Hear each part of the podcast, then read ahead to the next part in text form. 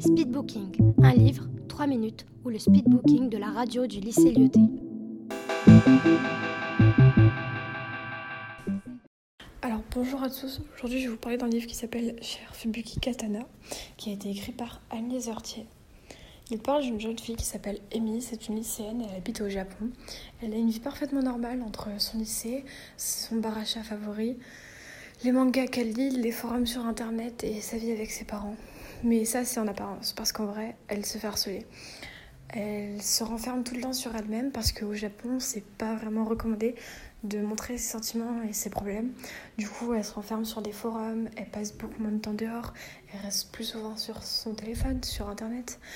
Et euh, un jour, elle fera une rencontre qui vraiment lui chamboulera toute sa vie.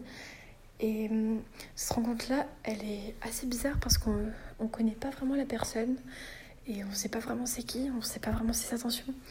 Et un jour, cette personne va disparaître du jour au lendemain. Et vous allez comprendre pourquoi en lisant le livre. Du coup, je vous conseille vraiment de le lire parce que c'est un livre qui vous raconte une histoire. C'est souvent des histoires vraies.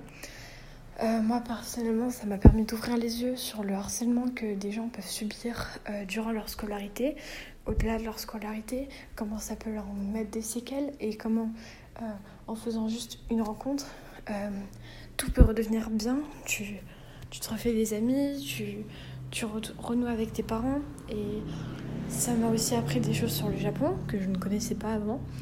Et du coup, je vous recommande vraiment ce livre parce qu'il vous permet d'apprendre des choses tout en lisant et en ayant une lecture sympathique. Donc je vous le conseille et voilà, au revoir.